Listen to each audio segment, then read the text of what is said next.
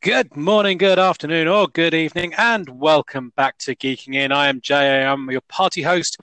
So grab your bourbon, your beer, or your brew, half a sugar and almond milk, just the way you like it, or grab your cup of coffee if you have finally broken your caffeine-free January, and strap in for some random conversation about everything and anything that's going on. I am joined, as always, by the incredible, the invincible, our infamous futurist, our Tony Stark. How are you doing, T? Hello, listeners. Hello, gents. I am doing very well. I'm very pleased to be here as always. And trying to remain very still and very quiet. um, and uh, of course, we are joined by our Mr. Fantastic, our flexible friend, the pajamaed prince that was promised. How you doing, B? Hello? Is it me you're looking for? is a special hello to our Lionel Richie fans out there. Um, because. Yeah, just because.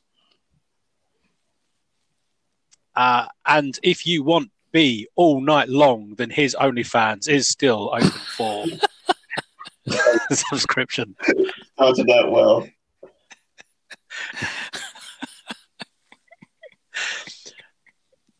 But we know while while our listeners may not be on the ceiling, they are from Hemel Hempstead to Dublin to Oregon and all over the world. So thank you very much for joining us and listening to us.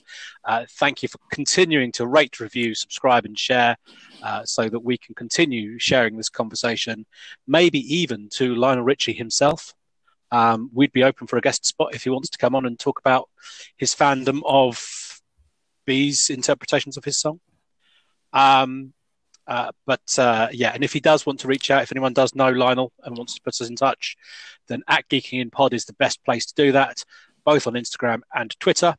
And whilst you are looking through at Geeking in Pod, you will see that there's a Linktree link that takes you to various places, including our Teespring store that holds our t-shirts and mugs and masks. And they are some lovely masks. They are um, futuristic in design um, however, maybe not as futuristic as Wakanda is um, in uh, its design.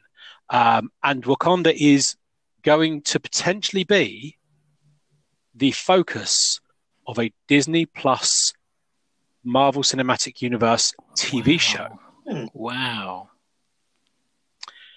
So Ryan Coogler, uh, in development of Black Panther 2 at the moment, um, and his media company, uh, Proximity Media Production, um, have uh, inked a new overall deal, which keeps Googler in uh, Coogler, sorry, in um, uh, Disney uh, for five more years. Um, the press release um, specifies that he will um, work on select MCU shows for Disney Plus. Now, it is expected that one of these uh, will see uh, the Kingdom of Wakanda come to life. Um, but there's speculation as to what the others might be. Um, Coogler said, It is an honor to be partnering with Walt Disney Company. Working with them on The Black Panther was a dream come true. Uh, as avid consumers of television, we couldn't be happier with launching our television business with Bob Iger, Dana Walden, and the amazing studios under Disney umbrella. We look forward to learning, growing, and building a relationship with audiences all over the world through the Disney platforms. We're especially excited that we will be taking our first leap with Kevin Feige, Louis uh, D'Esposito, Victoria Alonso, and the partners at Marvel Studios, where we will be working closely with them on a select on select MCU, MCU shows for Disney Plus. We're already in the mix on some projects and we can't wait to share. That is amazing news. That is so good, actually. I thought, I remember thinking with Black Panther, with as amazing as um, seeing Wakanda was, one of the bits that felt a little small was that street where um, where T'Challa was uh, chatting with, uh, I forgot her name already now. Um, Nakia. Nakia, yeah, T'Challa and Nakia were walking down the sort of street of Wakanda, and Hmm. then they cut back to it at the end, and it just did feel like, oh, that's quite a small set. So we've seen the big locales, right? We've seen the palace, and we've seen the ceremonial fighting, and all the, all the kind of big places like that where the battles take place. But just like normal street, like day to day life in Wakanda, that I want to see a lot Yeah. more of. Uh, I felt like it got teased, and it was very small, and but it was it was so exciting, and I definitely want to see that. So you know, I, I would want this to be based in Wakanda. This isn't about you know the embassies opening up in New York and all of the stuff at the end of Black Panther. I want to see. Oh my god! I just want to see like a soap opera in Wakanda. I want to see day to day life. I don't even need superheroes at this point. I just want to see how they get on with things.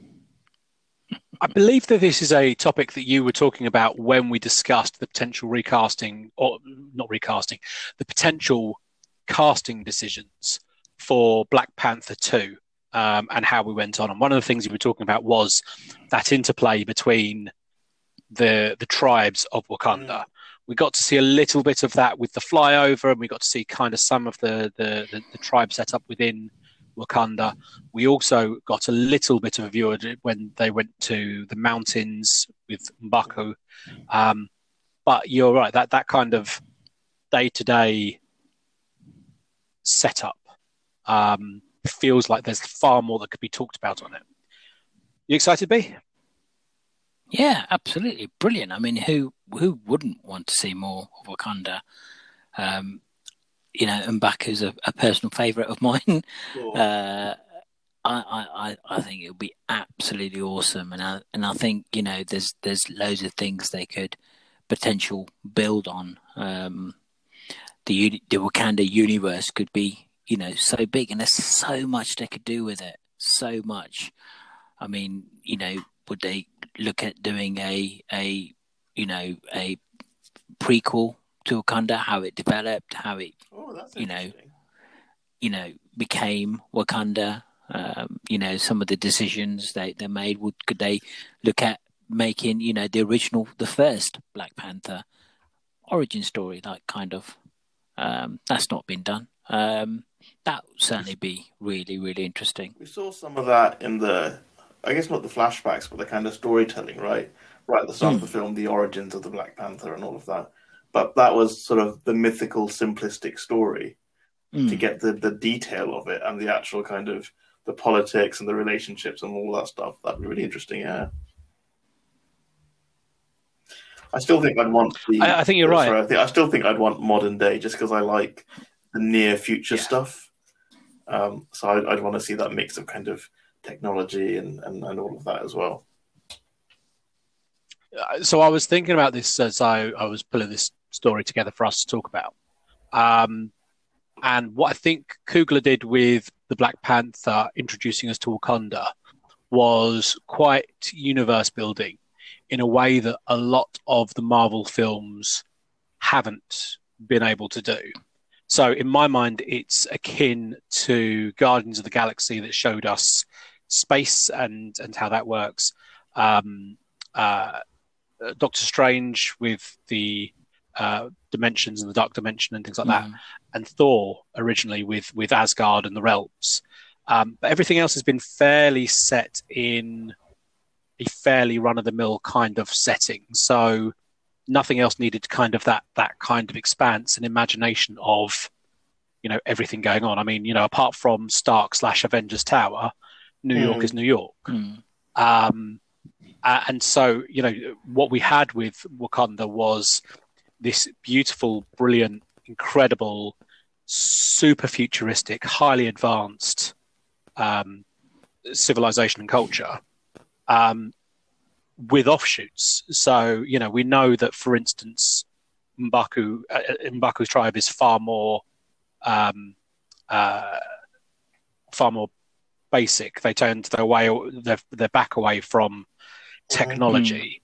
Um, but what does that actually look like? You know, does uh, did they turn their way uh, their back on all technology or on technology as we know it in Wakanda? So they're not futuristic, but they're not, you know, the they're not Amish level of of you know Mm. turning their way the back on technology Mm. kind of thing. Um, so I think there's a lot of kind of plays on that of the different areas, the different cultures, the different setups, um, and as you said, just kind of the day to day life. I mean, how does an org- a, a place that has such wealth, such such technological advances, keep itself secure, look after itself, and and you know, what does that mean for the people in the street? What does that mean for you know the, the who police the system and things like that?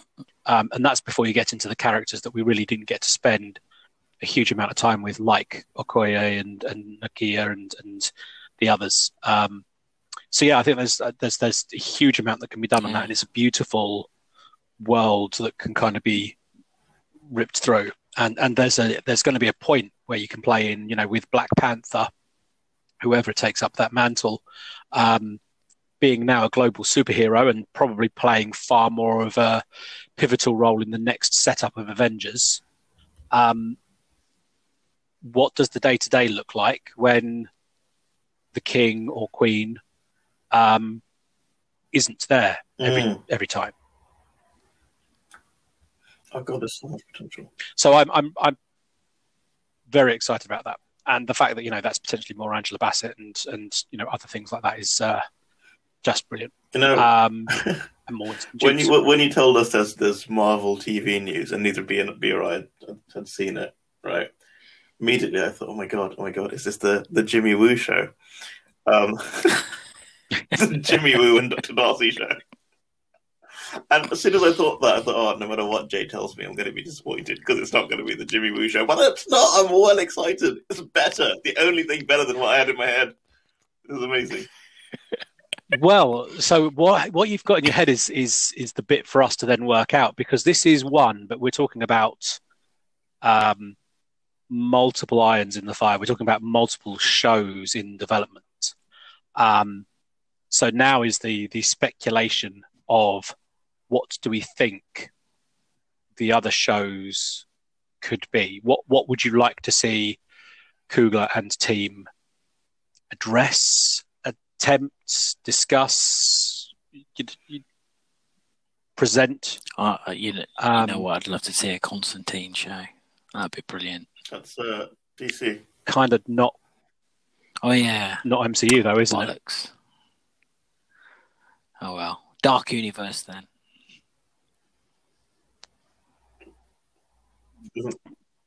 Yeah, so kind of the the Doctor Strange style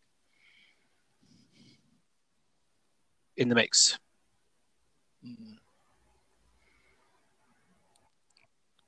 B, are you still there? Yeah, yeah, I'm still here. Oh, yeah. Okay. I was I was I was trying to invite you in to expand on No, I'd, Dark I'd, Universe, I'd like then. to see a Dark Universe because you know I'm, I'm I like that side of stuff. I like the the supernatural, and you know this that's one element that Marvel has not so far really really touched. Um, No. So I, I think that could be a really good opportunity for them to expand and, and grow. Sorry, B. wh- Um, what's the Dark who would you want as the Um, Mephisto. Um, you know, I So think It's the that supernatural would stuff. be a great show. Okay. Yeah. So how does that? I mean, I, don't think any of us have have seen Helstrom yet. No. Um, That does look good. Coming to Disney Plus Star on the twenty third of February. Mm-hmm. Um, how does that fit with the likes of Helstrom and that sort of thing? Is is is that kind of where you're you're, you're aiming for it, or have you got a different cast in mind for it? Who would you be? Who would you want as characters in your Dark Universe show? I, I, I don't know. I mean, it's it's it. The the book is open. I mean, I mean, apart from um, Mephisto, has to be the number one person out there um, in in terms of the dark side of of the Marvel universe. Um, I don't know. Is is there anyone bigger than Mephisto that Marvel have got on their on their carder? Um, in in that supernatural Yeah. side, well, Dormammu, but we've already kind of touched on Dormammu, haven't we? Um, who else is is in that? Because in Marvel stories, Hell is more of a um, kingdom uh, set up, isn't it? Mm. So it's almost like everyone, every um, circle, in essence, has its own monarch, um, which is how you can have, you know, uh, Satan and Mephisto and Hela and Mhm. all the others kind of all wrapped up into the same universe. Um, uh, and Azazel isn't is is Azazel one of those, or is it? Oh, no, Belastico, isn't it? From Inferno and um, Mm. uh, X Men. Yeah, Run. yeah. Um, so, what about a Midnight Suns show then? Wasn't that rumored some time back? Oh, everything's been moved some time back. Reinvent the wheel. Um, hmm, I mean, you've got Blade in progress. we haven't you? yeah. Um, you know, we've talked. We've got variations of Ghost Rider. Yeah. In play. Um, so potentially you could you could kind of bring one of those in. You know, you could go back to um, uh, Reyes. I forgot his first name. Um, played by Diego Luna in Agents of Shield Hmm. um, or you could do um, hey you get Nick Cage back if the money's big enough. I'm sure. I'm sure he'll be He'd love that role anyway. He'd want to do it choice, Absolutely, he? he'd do it for free. Yeah, um, and and you I mean he could be Johnny Blaze. You could then bring in a Danny Ketch character if you wanted to go that way. Um, I in my my OTT '90s knockoff character nostalgia love that I have of all things Thunderstrike and War Machine to a lesser degree.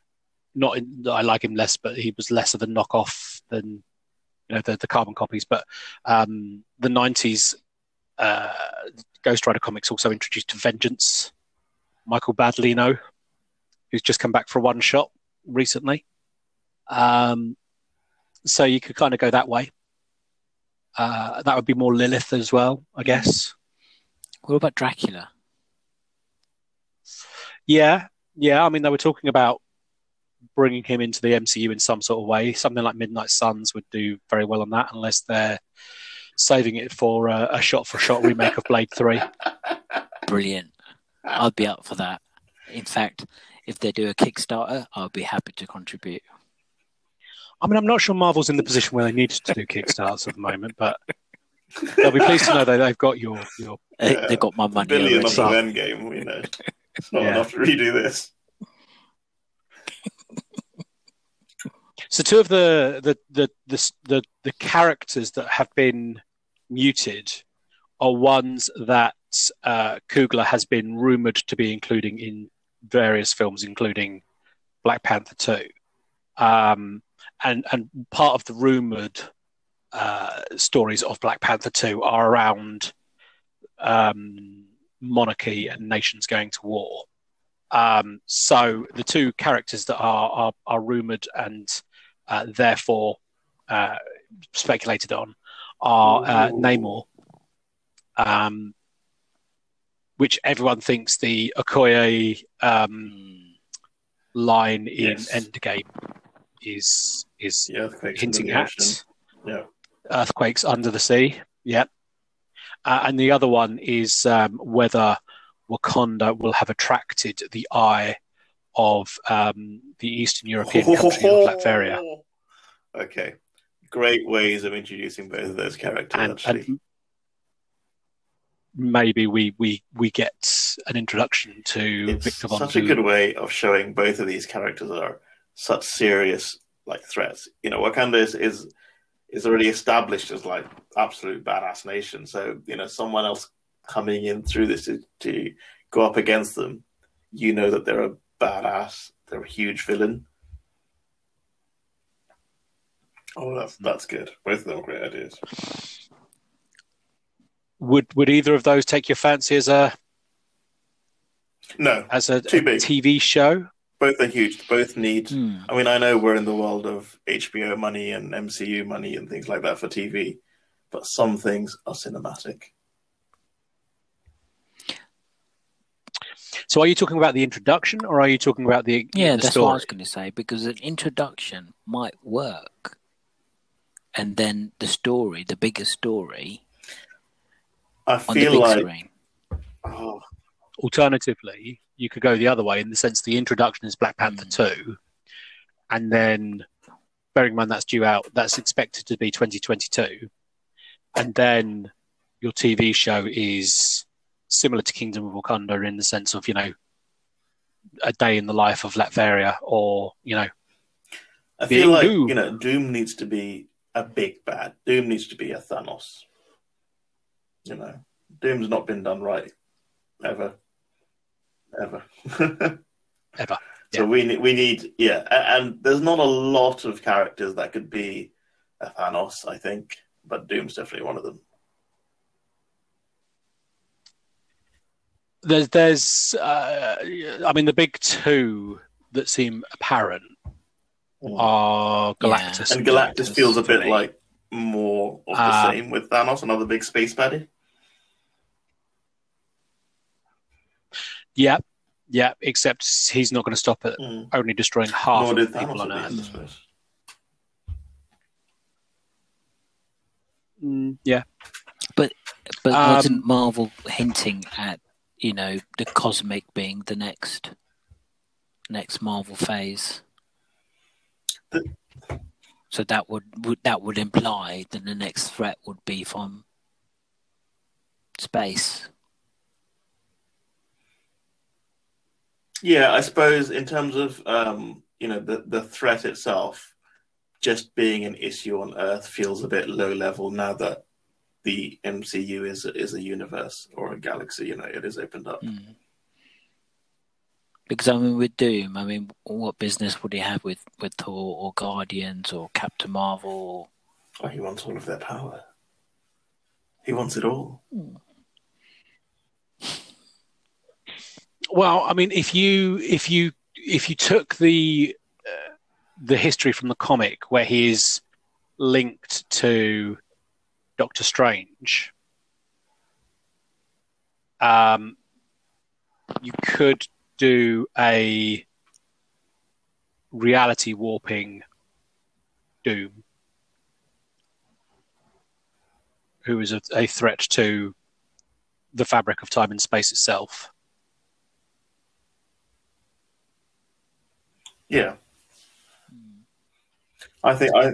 So I, I wouldn't want to see Doom Um, on TV just because I feel like Doom is a big budget baddie and I want to see him done right. You know, Namor on TV. Feel so doing underwater stuff is expensive, right? Just the CG of it and all of that stuff, and you Yeah. know, I don't know. I, I wouldn't want it to be like another Inhumans, you know. I mean, I suppose it does depend on. It does depend on whether you want to Yeah. CG everyone's hair, like Yeah. you did in. Aquaman. Aquaman. yeah. Well, now that it's been done, it has to be done, right? We've got to see it. I, I yeah, I mean, I like the idea of of both of those. Um, partly because um, I like uh, Coogler's ability to make me connect with the bad guy. Um, I, I still think that one of the things that the MCU has struggled with is um, a, a, Yeah. a, a bad guy with a reason, um, rather than I'm evil Gur. Um, and there's few that that you know become bigger than that. I think Thanos did because there was a logic to what he wanted to do. Loki outgrew it, um, but you know his initial Avengers run was World Conquest, Mm. and then kind of got more more complex into that.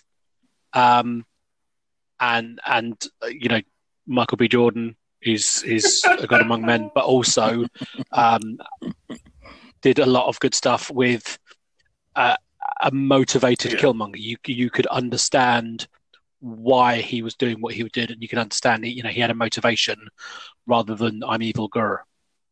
Um, so I I feel that in the hands of Coogler's team, um, would get a 3D character with Namor or Doom rather than um, because I've decided that I've had enough and I'm going to crush people, grrr, kind of thing. Hmm. Um, although out of the two, I think uh, I've never really been a big fan of Namor. Um, if someone, if I'm missing some writing of something that would would make me understand him a little bit more, then I'm happy for recommendations. But um, he's never really kind of Floated Hey, very good. Yeah.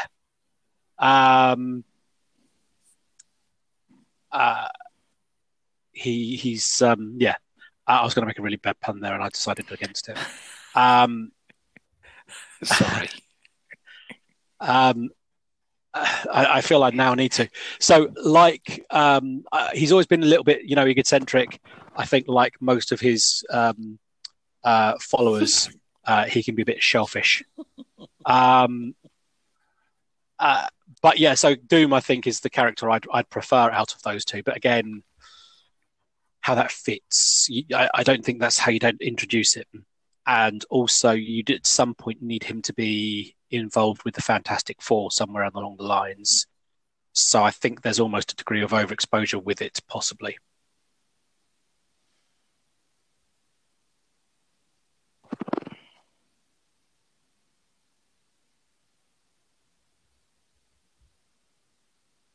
Wait, Are we breaking? Did we go silent for break?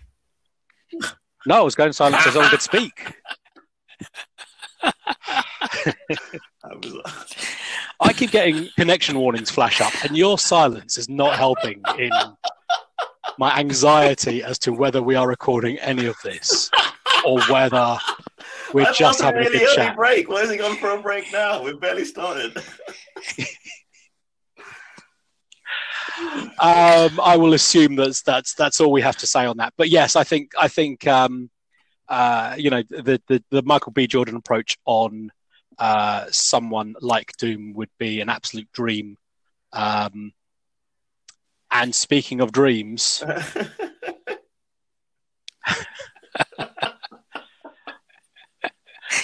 Wake me up. um, uh, the Sandman is starting to kick into high gear. Um, so uh, we will begin with the continuation, uh, which is that um, Audible have announced that it's uh, renewed its audio adaptation for The Sandman uh, for two more seasons. Um, cunningly titled Sandman Act 2 and Sandman Act 3.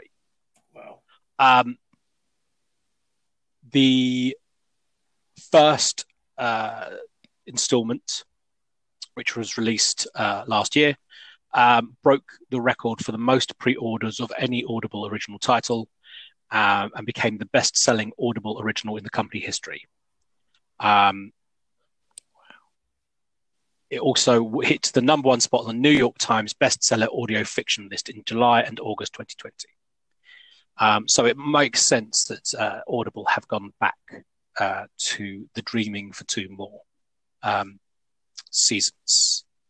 Um, it's um, expected to be um, where the first installment adapted the first three volumes of the graphic novel, so Preludes and Nocturnes, The Doll's House, and Dream Country. The second will cover Seasons of Mist, Distant Mirrors, and A Game of You and Convergence. And the third will adapt Brief Lives and The World's End. Brief Lives and World's Ends.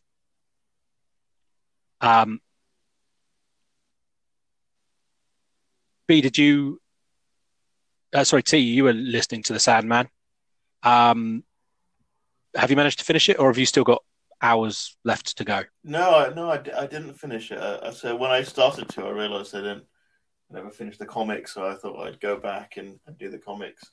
Um, and then I moved on basically. But this is a nice, nice little reminder. Uh, firstly, actually, to finish the comics because I on my reread I got to volume six, so that is Act Two, isn't it? Of yeah, through three, three uh, trades per act. Um, so yeah, no, but what I listened at the beginning was just solid. It was just brilliant. It is you know comic pages brought to life. Uh, it's interesting listening to I think audiobooks and things if you're not if you're not used to them anyway. Uh, so going from you know novels to audiobooks was a difficult transition for me because it was a new way of processing that information, uh, and now going from uh, comics to audio is very strange. It's taking a lot of all of this visuals, and I and I wonder what it's like for people who haven't read the comics, who don't have all the you know game visuals and stuff like that, uh, to see them through. Um, but you know, someone has it's really amazing. Uh, well excited. I mean, I think that the Audible um, stories are actually probably quite uh, a good introduction if you haven't read the comics because they are so um, involved. They are so well produced that mm. they are they are they are huge. They are they are you know they're radio plays in essence. Yes. Um, and um, so I don't think you need an understanding of the the storyline. Uh, I think uh, for me it enhanced it because when I'm imagining, I am imagining the the artwork and the character design of the comics. Um, but they're they're they're very descriptive. They're very well produced. Um, they're they're big, so I could see that you could probably get away without knowing the background, and, and your your mind's eye would create quite a compelling visual for you anyway. Um, B, have you listened to any of the the Audible? Um, no. Um, I'm I'm not well versed on the Sandman universe, so could you tell me a little bit about who he is? He is one of the seven endless. Um, so him and his brothers and sisters are um, seven beings that are um, well, basically older than time itself. So um, he is Dream, his sister is Death, um, uh, and then he has five others that I can't remember to to list um, off the top of my head. Um, see how many of the endless can you name in, in one go? No, I can't. I'm terrible. Desire is one of them. Um, sort of trying to reach over to the comic. I think it was volume three. I... Um, but yes, so they are they are kind of you know manifestations of um, uh, concepts that go back to the end. Um, and yeah. the story starts with him being this ageless being responsible for walking beyond the, the world of dreams and, and, and you know being um, the inspiration on a few things and various other things being trapped uh, by some arcane magic by uh, Roderick Burgess, who tries to uh, enslave him uh, to to get hmm. immortality and everything else, um, and therefore, kind of that that dream world stutters. Some people are trapped in dreams and sleep um, because they were in in hmm. dreams when he was was stolen. Um, his uh, equipment, um, especially his his stone, his um, uh, pouch of uh, dream sand and his um, uh, helmet uh, were all stolen and taken from him and um, uh, used by by other people. Um, and so the first storyline is him mm-hmm. coming out of that, getting his life back after being trapped for I want to say seventy years, um, and kind of you know trying to to re-strengthen himself and and to come back to his former glory, um, and meeting up mm-hmm. with you know things like his sister Death, um, who in the audio uh, in the Audible series is played by Kat Denning, um, who was brilliant. Um, a real kind of um, friendly and innocent tone to a character that is death. Um, uh, and then he also has to to hunt some of his uh, creations, some of his nightmares, like the Corinthian, who have managed to escape the dream domain and come onto uh, onto the real world. Um, so it is. It's. I mean, I think that you will love it because it's quite occulty. It's quite um, magic. So Constantine's in there, and uh, a few other characters. Okay. Um, so is this? Would you describe it as being sort of fantasy horror? Yeah. Or, or is it's it? supernatural? it's right up your street, actually. B. It's Yeah. supernatural. It's a lot of sort of classic Gaiman themes, and it's so well written, so well told. This story. Um, yeah, I mean, it is. It, it's poetic in Mm. a lot of points, and the the graphic novels are beautiful because the art is just so captivating, um, ethereal in points. I think. Um, so there's a real beauty to it, but um, you know, Lucifer's a character within it, and um, uh, some of the demons, and uh, you know, as I said, Constantine's in it. So it plays throughout um, characters that I know you're a fan of. Um, and and uh, the audiobook is 10 hours.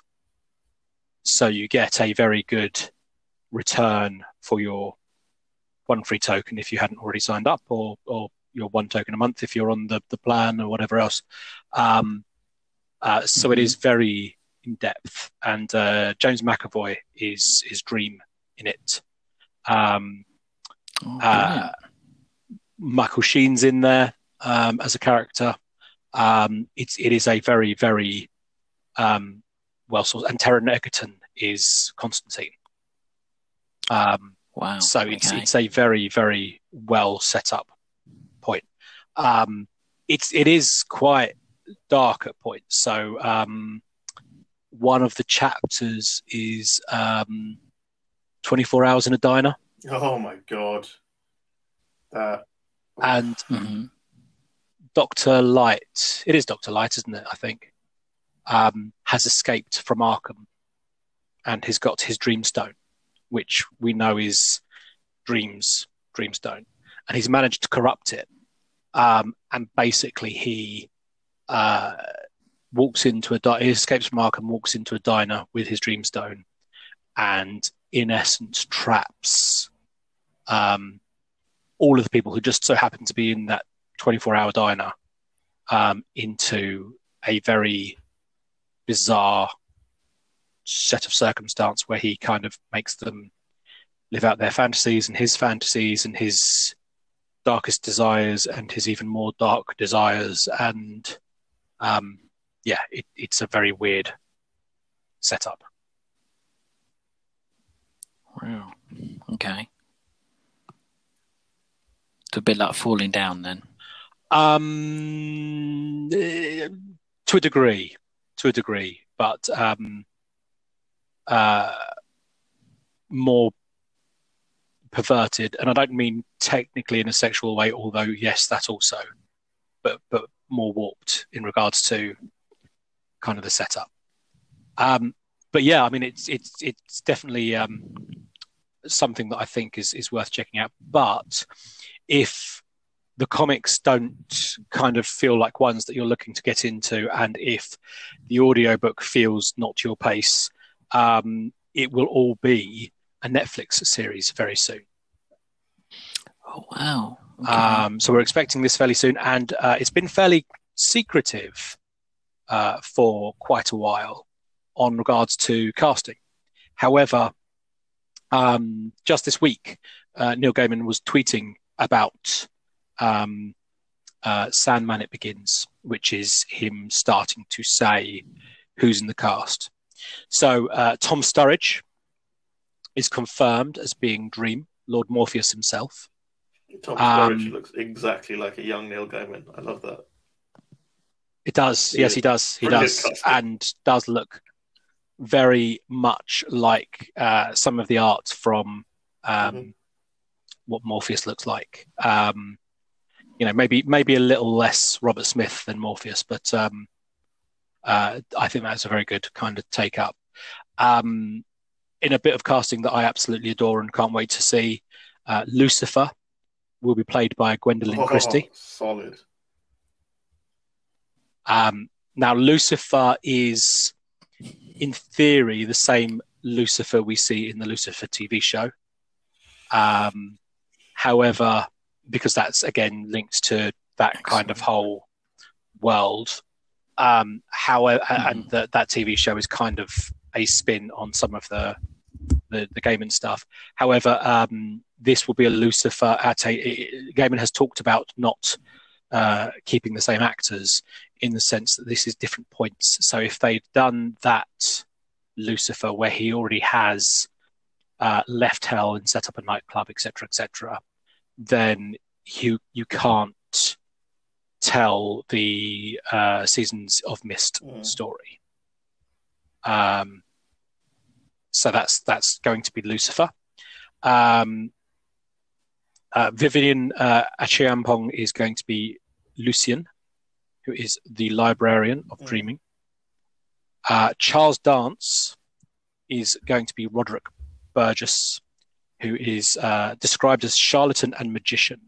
Um, and uh, spoilers is is the, uh, the, the the gentleman who traps Dream um, in a hope to get his mortality in immortality.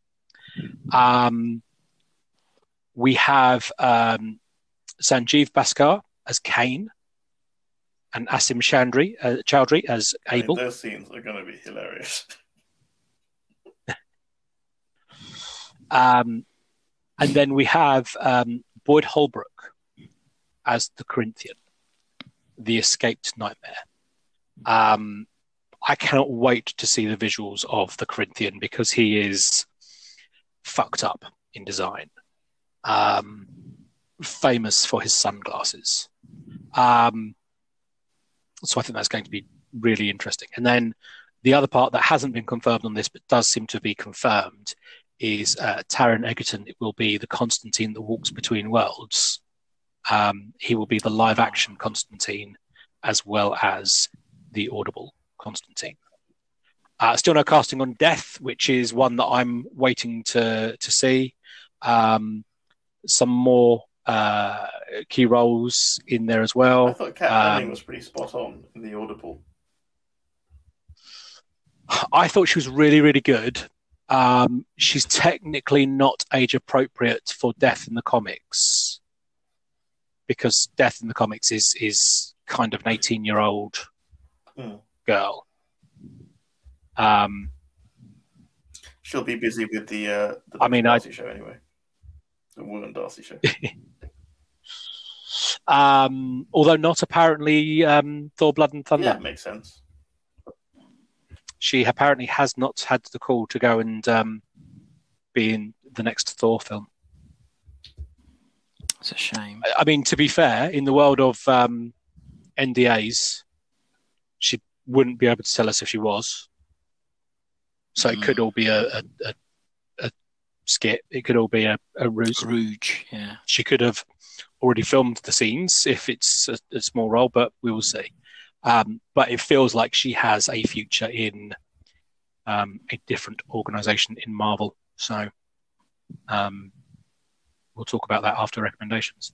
Um, but I mean, I, I, I would watch Kat Denning in it. There was a warmth to her and an inevitability to her that I think worked so well with the character of, of Death.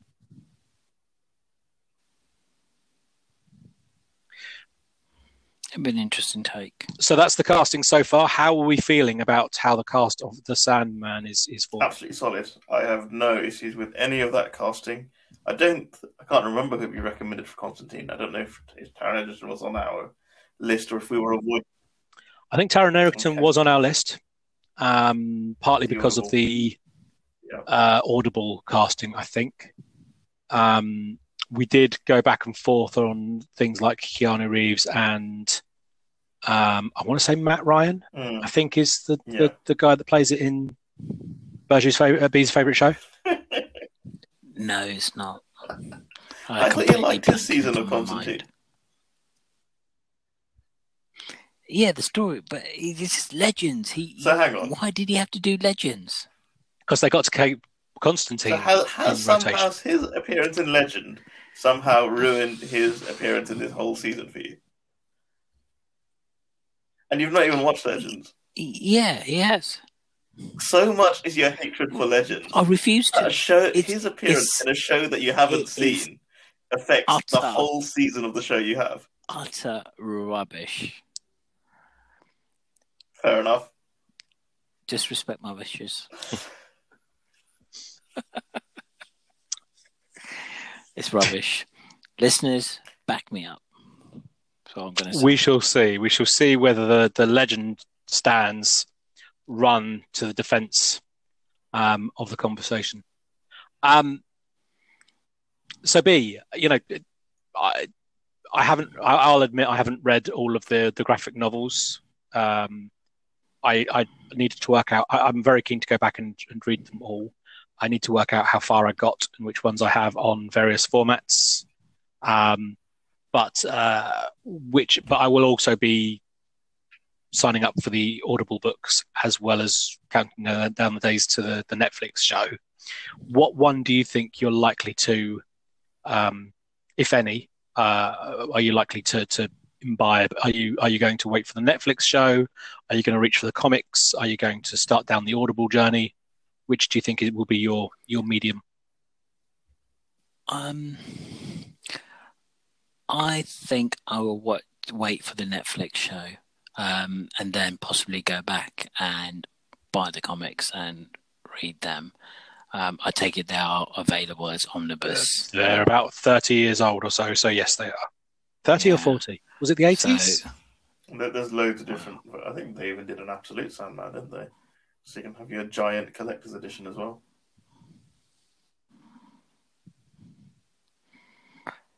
Wow. Okay, I'll have to look into that then. um, but Netflix would be my watching it. I think it, it- I'm not too familiar with the Sandman universe. Um, hence the reason why I was asking you. don't Um, wait. I really think you'd love it. So you know, I I feel like we've recommended Sandman already, so it's not going to be my recommendation of the week. But for you and your interest in the occult and all of that stuff, you would really be into this. Okay, right. Okay. I shall have a look at eBay imminently.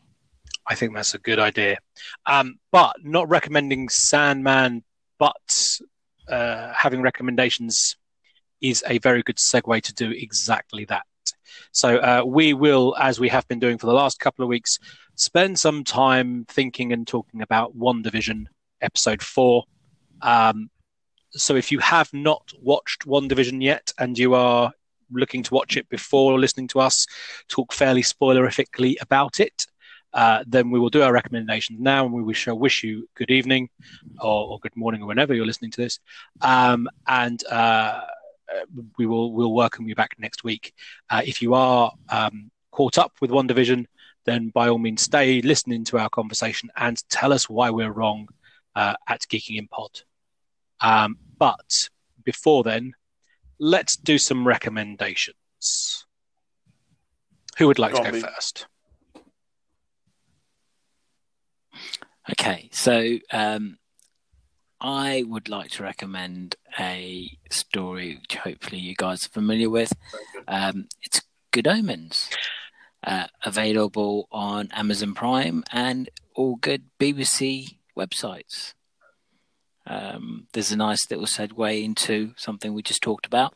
Um, but the show itself stars a certain Michael Sheen um, and a certain Doctor Who.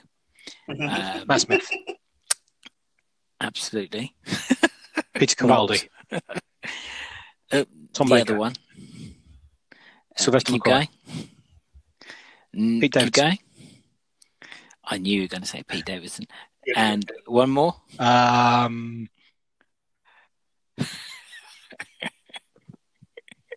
Go on. You can do it. You can do it. You can do it. You Bill can do it. Oh. Yeah. The only one that you Jodie haven't Whittaker. met- Uh, uh, uh, oh, Bollocks.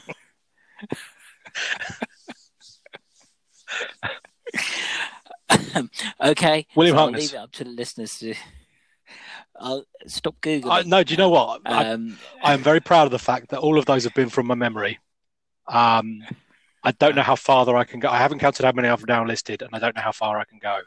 So I'm not going to mention Paul McGann or um, or Chris Eccleston um, in case I, I start running out. And I'm not sure if William Hurt counts. Definitely counts. oh dear. Oh, okay, then I've listed him as well. Uh, Where were okay, we? So David Tennant. David Tennant. We were talking about David Tennant. What was he in? So um, he he was the best Doctor Who um, Doesn't ring a bell. ever. Um, so anyway, it stars uh, David Tennant and Michael Sheen, and it's um, Michael Sheen's an angel, and David Tennant isn't. So um, it's you know it's it's right up my street, and I think if the listeners do choose to view this recommendation, I think they'll love it. Uh, yeah, I mean Amazon Prime. Um, it's um, encapsulated by an incredible Chris Cornell song, which is "Seeking a Friend for the End of the World," because that's in essence what they are um, and what they're doing. Uh, it is. It's brilliant, and you know, as as as we've said, it's Gaiman, so it links very nicely to the the Sandman conversation. It's also, it's really it's fun how they updated it and modernized it and all of that stuff as well. Um, re- really good show. Uh, so- I I I mean I'm I'm a big fan of everything that Neil Gaiman does. However, I have a history of tripping over Neil Gaiman's work, loving it, and then finding out it's Neil Gaiman. So, um, Stardust, I think, is is a brilliant film. Uh, American Gods, is. I read and loved, and did really enjoy the TV show. Although I fell out of it and want to go back and I watch it again. ask if it was worth sticking Um, on for season two. Season one was good- great, and then I don't know season two. Wow. Okay. We're on to three now, aren't we? So I, I'm I'm really I'm really interested to go back because I said I loved the book. Um, but uh, yeah, no, I so I I do this thing where I find something I love it, and then it turns out it's Neil Gaiman, and you're going to go, well, of course it is, um, because it you know it, it feels like a Neil Gaiman thing, and that's kind of why I resonate with it. So yeah, Good Omens again. I found on TV I because it was advertised. I watched, and then I realised it was Neil Gaiman and Terry Pratchett. At the end of episode one, I realised it was Neil Gaiman and Terry Pratchett. Really good recommendation. Amazon Prime. Um, Right, I'm just going to say, with See, what you got also, for us? funnily enough, uh, soon after that, Michael Sheen and David Tennant did a lockdown on Netflix, I think. Yeah, staged. That's it. staged.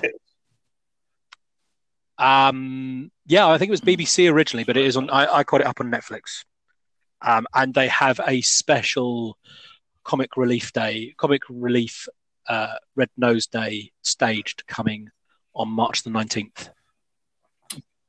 Oh, wow. Okay. Yeah. But they're great in that. They're absolutely great in that. It's it the really same builds chemistry, off of that, which I loved.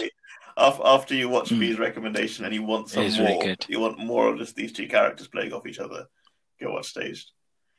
Um, so I will recommend, and this is a strange connection because it's not connected really to anything we spoke about, uh, but you two were messaging each other uh, comics that you were purchasing and it had all these gorgeous Gabriel Dell'Otto Happens a lot. covers. Uh, well, what? Because there was a WandaVision mention, so I quickly sort of muted the group until I watched the episode because oh god, I don't want to. You know, I know you're good with not spoilers, but still, I'm a bit paranoid. Uh, and then I went back and, and, and caught up on all the messages, and yeah, all the gorgeous Gabriel Dell'Otto covers really made, reminded me of um, Secret War. So this is, uh, I was going to say recent, but it's like 15 years old now because that's what recent feels like to me. Um, 2004, 2014? Oh, 2004. I Um, God, even written older than I by uh, Brian Michael Bendis. Uh, so it's uh, kind of part of the big sort of, I think, trilogy, quadrilogy of, of events of, of around that period. So you had, uh, you know, Avengers Disassembled, you had House of M, you have Secret War, and then you had, um, well, you had Civil War, and then you had Secret Invasion.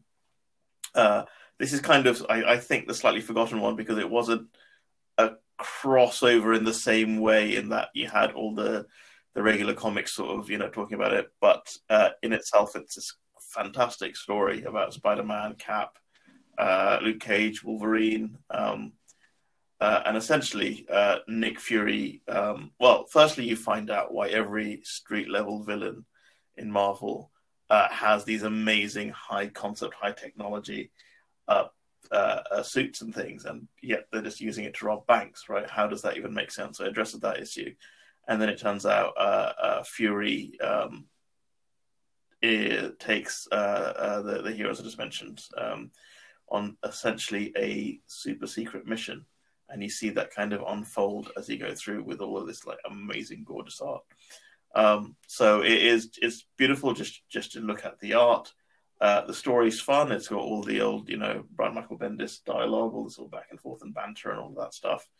Um, and it's real kind of classic versions of these characters. And you know, it's it's just the popular. It, it's the characters that were popular when you know the Avengers were kind of unknown when Iron Man wasn't as big a name, where the biggest names were, you know, Spider Man, Wolverine, uh, Daredevil. Uh, so, Secret War. And I, I mean, I always loved the um, oh, man, the redesigned costumes that they had. Um, yeah, absolutely. I mean, the Spider-Man one was one of my favorite skins in the, the mm. PlayStation 4 mm. Spider-Man game um, because I thought it was such a, a, a very cool design. Um, and all of them kind of got very nice upgrades in their, their outfits. Um, so yeah, it was a really good, really good um, comic uh, run. And, of, and uh, Agents of Shield out. and things like that, well. Um, it's nice introduction to some characters there as well. Absolutely. Um, Mine is um, a film that was on uh, Channel Four on here in the UK on uh, Saturday nights. Is available on all four currently. Is has just finished or is just about to finish on four seven as we speak. Not that it's on in the background as I'm doing this. Um, uh, Deadpool two. Um, oh, and if you sure. can't do any of those, it will be available on Disney Plus Star from the 23rd of February uh, when Disney Plus introduces its adult section. Um, but yes, Deadpool 2, um, uh, I think it's it's almost as good as the original. Um, I think uh, you know the, the, the original obviously is is you know a little bit more special, but um, it managed to keep the same energy. It managed to keep the same uh, humor. Um, and it managed to kind of move the story on uh, a big chunk. Um, it's um, still got to the point in you know it, it, it the, the, the moments in the Marvel films that make me well up um, are actually fairly few. Um, so the beginning of Guardians, um, the beginning of Endgame, um, the end of Infinity War, the end of Endgame, um, you know, outside of that, there's there's only very few that kind of make me kind of you know really go through. But the end of Deadpool two with Cable and uh, his uh, kissing his daughter's Teddy um, gets me. Mm. Um, so it is you know it is a family film as as as Deadpool tells you at the beginning. Um, if you're not quite up for the level of of blood, violence, and um, incredibly creative swearing, um, then obviously there's Once Upon a Deadpool, if you prefer. Um, but uh, Deadpool 2 is, is a better film. So Deadpool 2 is my recommendation, available currently on all four and uh, available from uh, Disney Plus Star from the 23rd of this month. Deadpool 2, great fun. Again, I think agree, doesn't quite meet the, the heights of the first movie, uh, but lots of fun. And I don't think I've rewatched it at all uh, since the cinema, so I'm looking forward to that on, on um, Disney Star. Probably my first thing I'll watch on Disney Star when it comes out.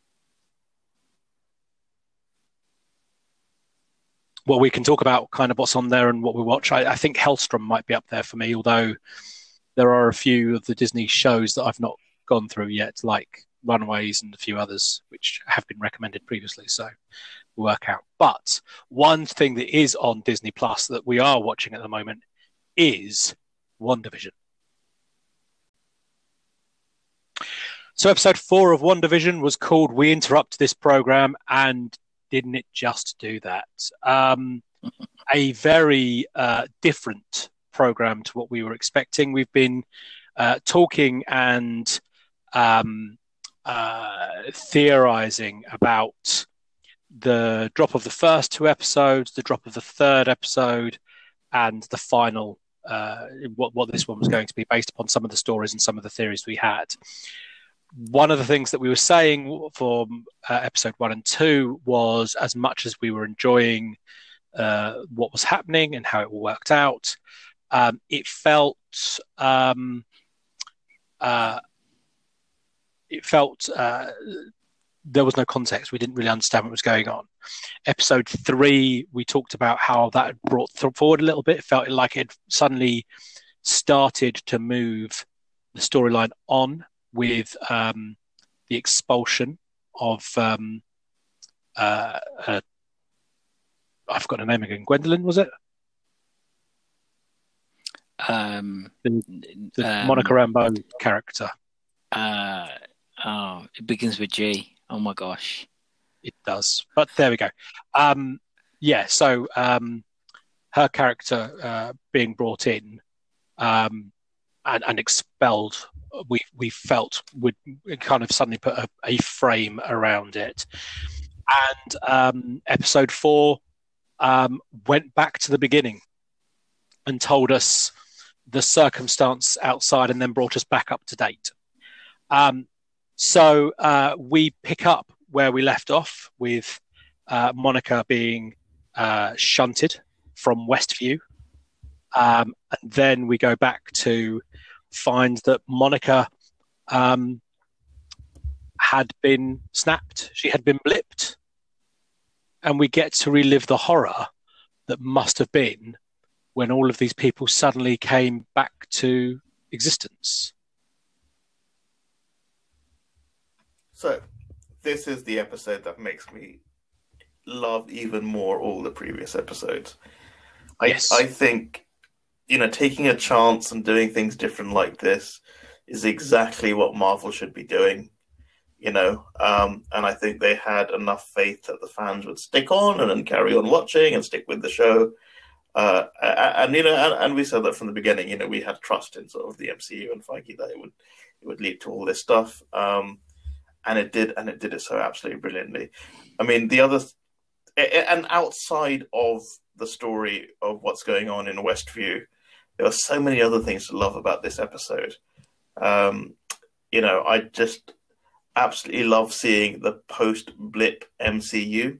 Mm. Uh, Far From Home touched upon it, but in kind of a hey, it's all okay. Our whole class was blipped and we're all back together all at the same time, and you know, you didn't really un- get and and we had conversations about this we kept talking about oh my god you know you get unblipped and then five years later you know uh, one partner has moved on and suddenly or you're suddenly blipping into someone else's house or you know all that kind of stuff.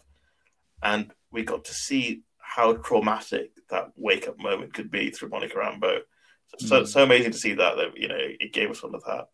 Um, and then and you know I've been talking about this this whole episode, but the, the Jimmy Woo and Dr. Darcy dynamic, so brilliant. This is what Agents of Shield should have been, right? This is what I st- I genuinely want this show. I want this show to happen because Agents of Shield didn't quite deliver on it. These two guys just just bouncing off of each other, picking up mysteries in the MCU. Um, and and then the episode suddenly ended, and I and I, and I turned to my wife and go, "Hang on, that was that was really quick. Why, why was that so short?" And of course, it wasn't. It was the same length as the previous episodes. It's just that, yeah, in my mind, it hadn't quite started. We're getting the outsidey bit, and then we're going to get a full episode of of you know wherever Happy Days or wherever we are in um in the sitcoms as they're progressing. You know. Hmm. Yeah, I mean it's um, uh, an interesting set. I think the next one's Full House. I think we're into the 80s now. Okay. Um, but um, it's interesting because it'll be interesting to see going forward whether we have more of that cutting between uh, watching in real time and then them talking about it outside of it.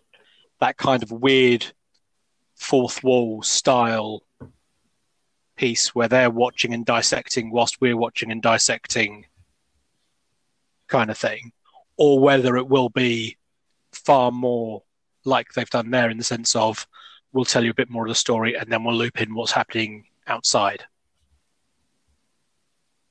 What would be your favorite kind of um, narrative frame for that? I think it'd be good to see, you know, I, I think what they've done is really, really clever. Um, I like how they've kind of brought everyone to a point now where the story inside the curtain can really start now because yeah. all the viewers have now caught up. They they kind of know what's going on, or, or do we? Um, so I, I would love to be able to go back into the and see what now, how, knowing what we know now, what the view inside would be. I, I don't know. I'm finding it hard to articulate myself, but no, I think head, you're right. I, I think that it, uh, so I, one of the one of the issues I had with the first two were they were a commitment to a bit, but they weren't moving the story on in any way, shape, mm. or form. So that juxtaposed with the outside stuff, with trying to decipher it alongside us, you know, trying to give us kind of more context to what's going on, I think is a very interesting way of of of moving it forward because you can you you can have the skits and the bits and all the rest of it, but you're waiting for the beats of um of of Wanda breaking down or losing control or something.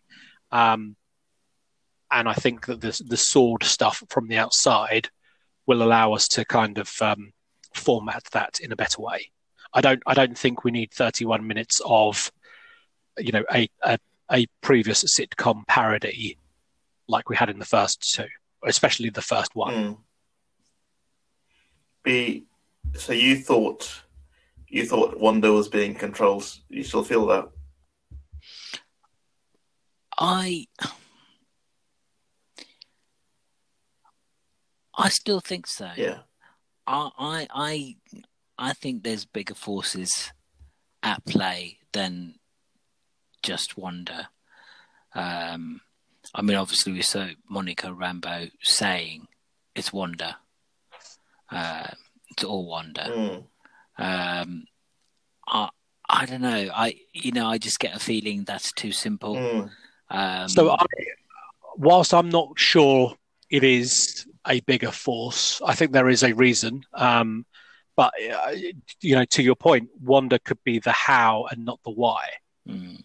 So it, it's Wanda in the sense that it's Wanda's powers that are doing all of this. Mm. Why Wanda's powers are doing all of this, why Wanda is doing this, could be a different story, and it could be um, that someone has made a deal with her about, mm-hmm. you know, and I give you everything mm. back that you have lost.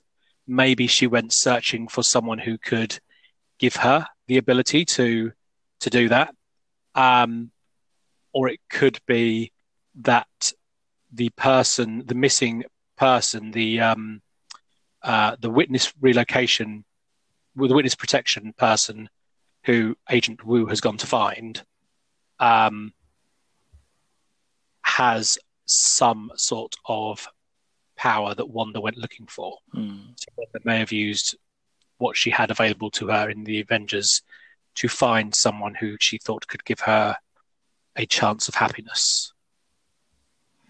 You know, we said this last week, but again, you know, they've built they've built up Wanda's trauma so brilliantly over over her entire arc so far that you know you you you if it is just a complete and utter breakdown of a person, you'd you'd, you'd, you'd fine, it's, you'd accept it. You know, having lost her brother, having lost Vision, having been the cause of the the civil war, all of that stuff, right? And lost, lost her parents, or if it's a case of you know it's just all too much and fuck it, I am now going to go make a deal.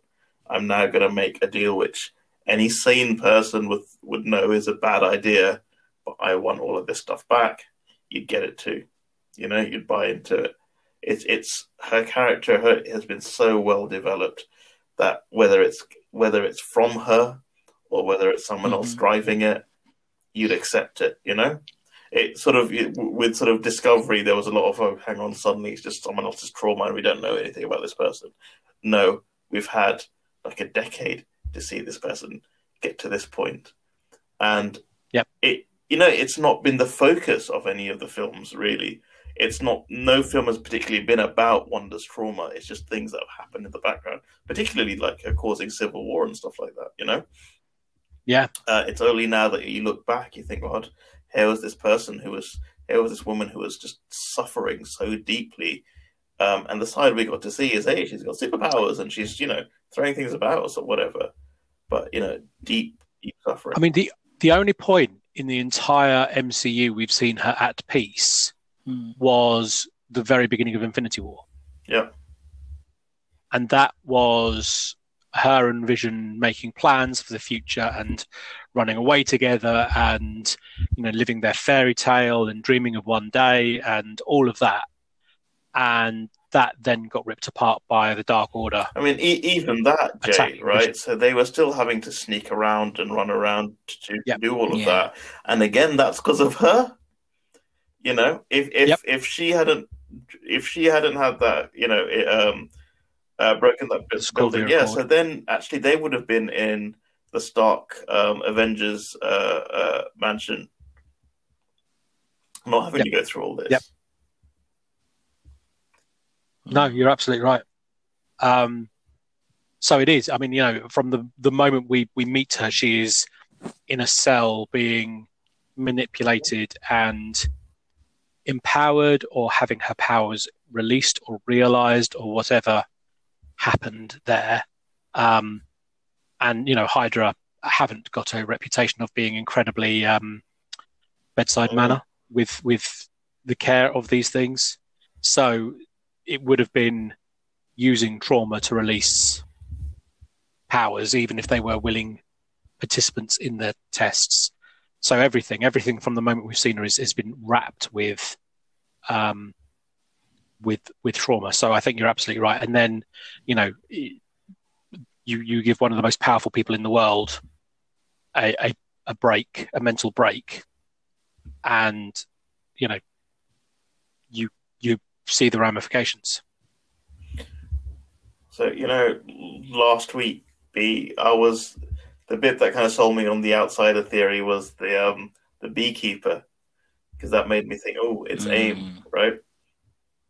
them in their beekeeper costumes. Uh, but now that we know actually that was part of Sword, uh, I think we've moved away from that a little bit. I have a question for both of you guys. The shows that they're watching on the outside, right? Because yeah. you know it feels like things are they're constantly getting episodes. So they, it, we've only seen three episodes. Are they getting like weeks and weeks? Are they constantly shows running, or is it you know, so have they had like seasons and seasons of Wanda's episodes, or is the same episode repeating over and over again? What are they watching? Like, like a rerun. I, I guess the the the unknown bit there is whether, in true sitcom fashion, we are seeing a thirty-minute edit of someone's life, and they are watching it play through. So, do they watch? them do the dishes and sit there in silence watching mm. the TV and mow the grass and all of that, but in this 50s, 60s, 70s format? Mm. Or do they get to see half an hour either on rerun or, you know, miss it, miss out style approach of, um, of where you are? I, I guess the, the interesting thing on that is, um, they're doing a lot of facial recognition, picking up and working mm. through. So I've stopped because I was trying to think of of the the Monica Rambeau character because the first time we see her isn't a clip I remember from seeing in the episode. No, that's right. She because she's sitting on a, a bench reading right. a paper. Yeah.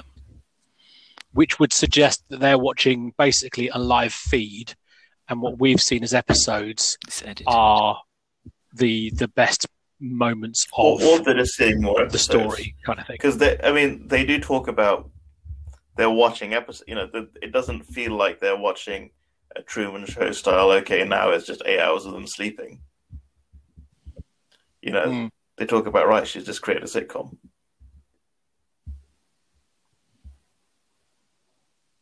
Yeah, and, and, part of that's them understanding the, the, the, the formula that she is using, although maybe not understanding why. Um, although B, I thought your theory on that last week was was very very good. Um, but yeah, I think that's I think that's right. I, I think we'll we'll wait to see how that explains even more now that we've got. We, we will have the experience of someone who has been inside the Westview bubble Hmm. um, because she's been missing for days. Yeah. So there is a time lag in there. It's just how that translates to the outside, I guess. I mean, it's interesting because obviously we, we get to see how the beekeeper appeared in episode two. Um, where is the beekeeper now? uh, and also, when they pulled out the line, did you notice how it had changed and it continued to be different? When yeah the same as how sh uh, Yep. monica So- Rambeau came back in her 70s clothes Yeah. Oh, okay. I didn't know that. Okay. But- So it's it's it's interesting. So does that mean because obviously uh Wanda's it's reality stone, right? That she's got powers from. mind stone Is that right? Is it Yeah, Mind Mind Stone. Yeah, it was the it was the Ah, it was the scepter. It was the Loki Pokey stick. okay. So that doesn't explain. But you're but you're right. She is changing reality, and and it's sticking. So drones are going in. She's turning them into little red toy helicopters, um, and they will come out as that. Um, whether it's a surface level or whether it's you know. So I guess that's you know with say Monica Rambeau didn't end up taking on the character that Wanda created, um, but she looks like the character that Wanda created. Yeah, yeah. Um, God, it's such a good. and how everyone else knows how to play their parts is an Gerald- interesting one. Geraldine. Geraldine, yes. I will try and remember that for next week. I probably will not, especially bearing in mind she won't be going by that name next week, so even less chance of me remembering it. Um, but uh, yeah, it's it. I mean, it's interesting. So, do we have any theories onto the missing person? I, I'm going to say Agnes. So, you think Agnes is the the the witness in relocation? Yeah. And yeah, simply because she is close to um, Wanda, um, and obviously you said that you know is someone manipulating her. Um, I think it might be Agnes. I, I've not got the impression that Agnes is the manipulator yet. And that could be just because that, that hasn't been shown yet, but it felt more like she was trapped and and playing along rather than I know. I, I think she's she's acting a bit different to Herb, and all that because she yeah. But uh, is that different because she's more scared, or is that different because she's in play with it? Um, but yeah, it is. I mean, and and she was the only one on the board that they'd not identified from cross-referencing the the records. That's and- one and thing. Put a real name went against. really slowly. Like they spent ages getting each person, you know, with all their MCU tech. Hurry up with your with your with your facial recognition. Come on. Hey, this isn't Kingdom of Wakanda. So the, the people they were recognizing were these all inhabitants of Westview? Okay. Yeah, So they've got a tiny little, you know, database to cross-reference with as well. I mean, I could fucking manually do it at that point. But anyway, only if they've got facial. Uh, only if they've got um, photo ID. yeah, maybe Westview is a bunch of people without driving licenses. Maybe, maybe it's it's um, one of those areas that's that's suffering from voter suppression. um, but yeah, it, uh, so I mean that's an interesting one. I guess the other one that jumps out at me is who's missing from the episode, who's missing from the series, is uh, Agnes's Ralph. Mm. So you know, change a name and he's disappeared. We have not seen Ralph in any format yet. We've just heard a lot about him. Um, So, so that So wasn't I- I- Ralph that Agnes was with, who was chopping through the fence. That was No, her. sorry, Herb. no, yeah. that's Herb. Ralph. Yeah. Ralph is the husband that we've heard lots and lots of jokes about, but have yet to actually physically meet Mm. or see.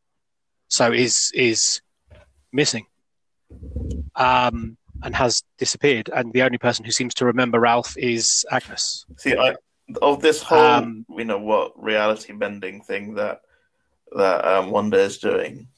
I think the hardest part is creating vision, right? Because that's a fully realized person from her memory that she has to sort of create out of nowhere who needs to respond. So whilst she can take other people and sort of manipulate them and put, you know, it, it, it's it's J but in a 50 setting, it's B but in a 60 setting. I'm creating vision from scratch. Um, so I, I think this this uh, person, this uh, witness protection person, has some kind of connection with with Vision or Jarvis or something. Now that's so. Th- this is kind of where my theory goes, and I know I'm not going to be alone in this theory, but still, um, because is she uh, creating him, or is she reanimating him? Uh, and that that Oh, God, last that was hard, scene, horrible. Yeah, I mean, I, I need zombie vision as much as I need Mm. zombie Optimus Prime. Um, but yeah, I mean that that that again leading to the trauma and leading to the um, the guilt she has about letting that happen to him. Um, you know, she she killed her boyfriend to stop the end of the world, only for all of that pain and suffering and sacrifice to mean nothing as she watched him get reanimated and then ripped Mhm. apart. Um, you know, brutal and could do nothing about it. So is he is he is he a figment of her imagination in the sense that she's creating him from memory, or is he um, reanimated and being puppeted? So, can I ask a question based on that? And I mean, we have nothing but questions, but yes. okay, good. So, if she is reanimating him, would you not make him perfect?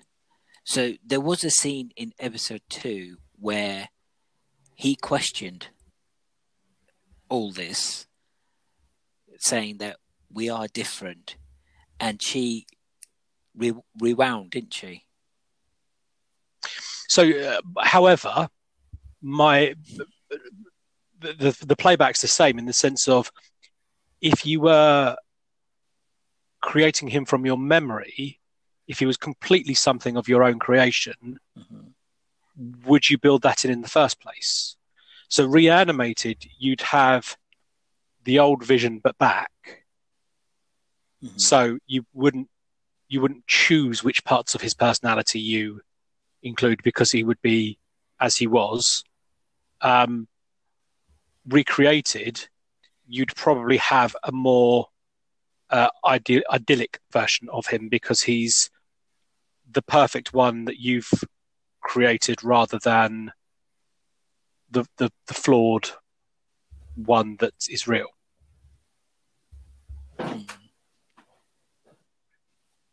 And the answer is that no one knows because we still have to watch.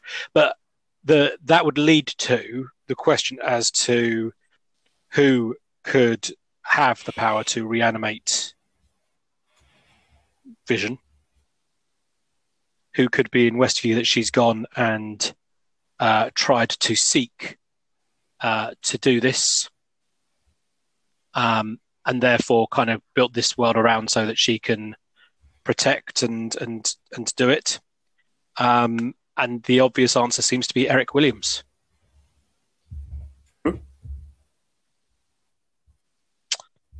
The Grim Reaper. Oh. So in the comics, that's Wonder Man's brother, Hmm. Simon Williams. In the comics, Simon's brain patterns were Yeah. the creation of Vision, rather than the the Stark Jarvis. Banner. Um, oh no, Stark and Banner were were Yeah. Ultron. yeah. um, but the Jarvis and Ultron thing. Um, but in one of his upgrades from his original thing, where he basically was a guy with tech, um, he gained magic related abilities that could reanimate the souls and bodies of the dead. Um, so it could be that he is a prisoner of Wanda who is being made to reanimate Vision, and then she's painting over him and the rest of the world to make it not zombie Vision, and who can fucking blame her? Um, which would make him the criminal that was in witness relocation, and then she's gone and found, which is why he's removed from everyone's memory, maybe apart from Agnes. That's interesting. So is he a mutant then? No. No mutants, yeah. Okay. So his his supernatural powers were a combination of so he was tech based before and the Tinkerer, linking to um, to Mhm. your recommendation of Secret Wars and you know super Mhm. powered tech heroes. Um, but the the magic related stuff came from a combination of uh, voodoo training received from the Black Talon Talon um, and powers bestowed upon him by uh.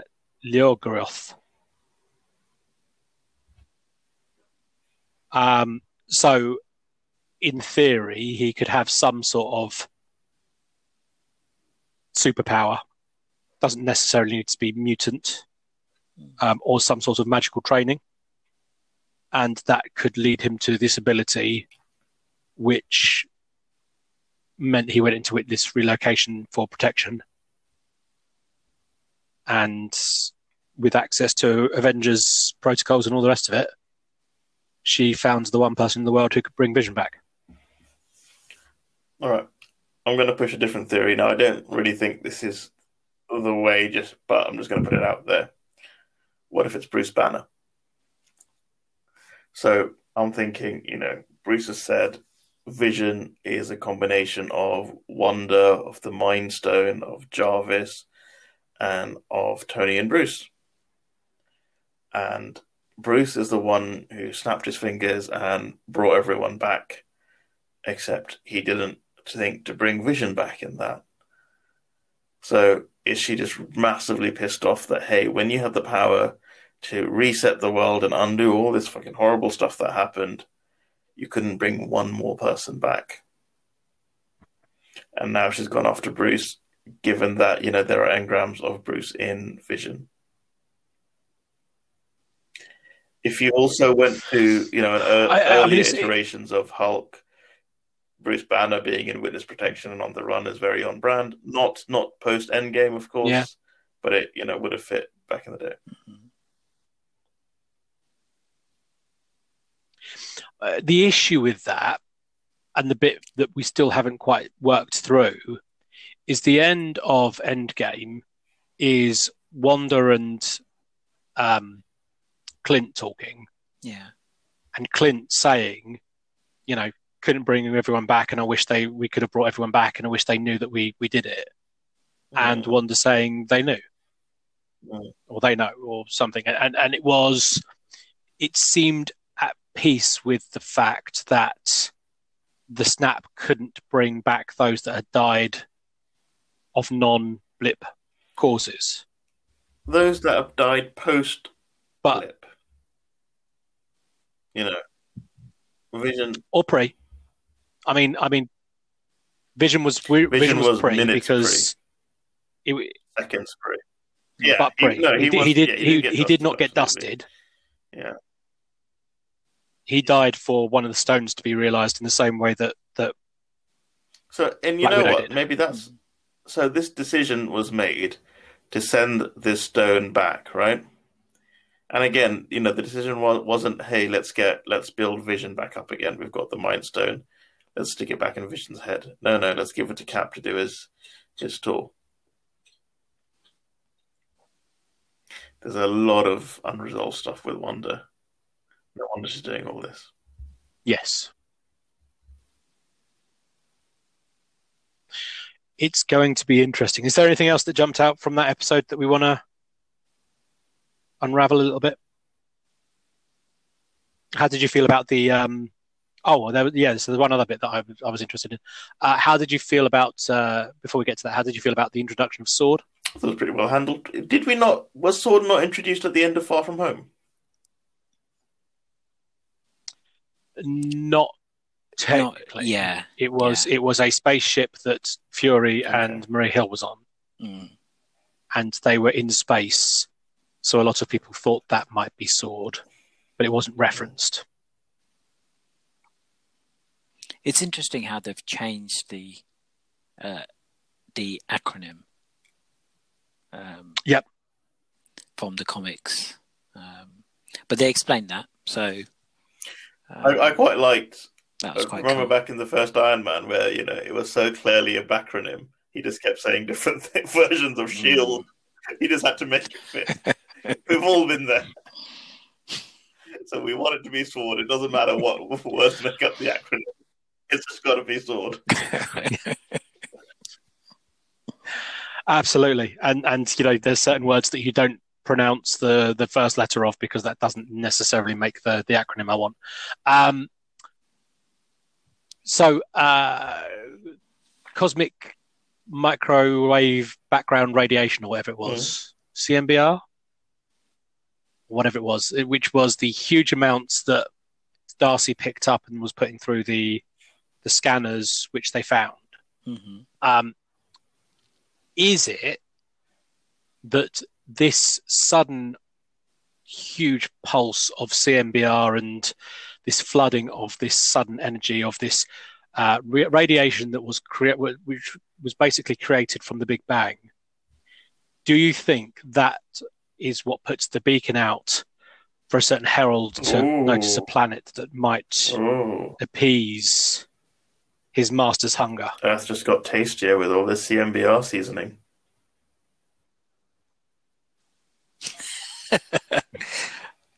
yeah, that would be pretty cool. You, you, you don't think he's going to make an appearance, do you? Oh, wouldn't, wouldn't that be brilliant? You know, I I don't oh. know how direct you could build that into this. Um, but you could call back in however many films about, you know, the surfer or something, or something along those lines, and then tell the history of him from the Guardians of the Galaxy or the Asgardian side. I mean, we know the Guardians are in Love and Thunder, mm. so you could start building the.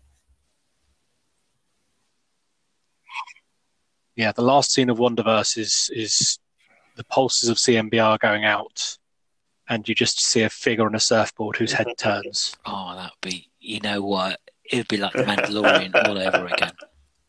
It could be called it this time. Oh wow, that's not a bad shout. Mm-hmm. Stretching, but not a bad shout. Oh, you know, the whole fun of this is stretching, and the whole fun of this is coming up with random theories that on Friday we were going. to Well, none of those were right. Um, but yes, I think WandaVision continues to keep us on our toes as we've just proven for the last half an hour. Um, we will continue to unpick this until either we have so many answers that it's obvious and we'll just sit back and enjoy, or um, uh, we get frustrated and stop talking about it. Um, but uh, yeah, so we've got four episodes left, I think. Are we halfway through? Big one. Are we halfway through? I think So so. at the beginning, the pacing felt wrong when it felt like you're wasting episodes, you're wasting valuable episode time on these these sitcom bits. Whereas now, actually, I feel like no, no, the pacing is fine. It's kind of it's been a burst of catch up, and it's going to be all interesting now. And on the rewatch, you know, I'll be quite happy to watch those sitcom episodes, uh, knowing where we're heading to. Yeah, I, I mean, episode four is the first one that I've wanted to go back and rewatch, um, because I feel it's quite dense in regards to the story and the plots and the, the clues and stuff. Um, episode one and two um, didn't really have enough in it to to go and rewatch, and I think after episode four, um, as a standalone, there's probably even less for me to go back and rewatch because a lot of the Mm. what does that mean and how does that work and uh, has actually been pulled out by episode four and kind of deconstructed. Um, episode four is the Talking Dead of the the, the MCU in in some ways. Um, so yeah, I, I I think it'd be interesting to go through and watch this as a run when it's completed. But uh, and B, I know you're you're probably adverse to this, but um, this I, I love the the episodic nature of this because of that kind of I have a week to then, you know, read and think and come up with random theories and what about and what about. I still that that brooch I, I didn't notice it in episode four. I'll go back and rewatch it again or episode three. Um, but that brooch from Agnes not changing Mm. when everything else does still captures my attention. So you still think Agnes is the key to this? Yeah, and I think that Ralph is the key to this. Um, I'm just not sure that Ralph, because uh, you know, and we know from some of the, the the the clips and the spoilers from episodes to come, um, she has an awareness of some th- stuff that's going on, um, and that's all I'm going to say for for spoilers for future episodes. But um, uh, yeah, it's it's um, she seems to be more knowledgeable than some of the others about how this works. Um, so my current theory is Agnes's husband is um, the Grim Reaper, who is trapped, and that is why Agnes continues to talk about her husband Ralph, who no one's seen. Mm. and Ralph would be his his witness protection name because his real name is Eric. Oh, we shall see. We definitely will. So we will be back this time next week to talk about episode five and why everything you've just spent the last half hour listening to us talk about was wrong. Um, until then, please continue to look after yourself. Reach out at Geeking In Pod for a conversation about WandaVision, about uh, Avatar because that rewatch is happening, um, about No. um, uh, anything you wish to talk about, um, and we will speak to you again next week. Bye bye. Cheerio.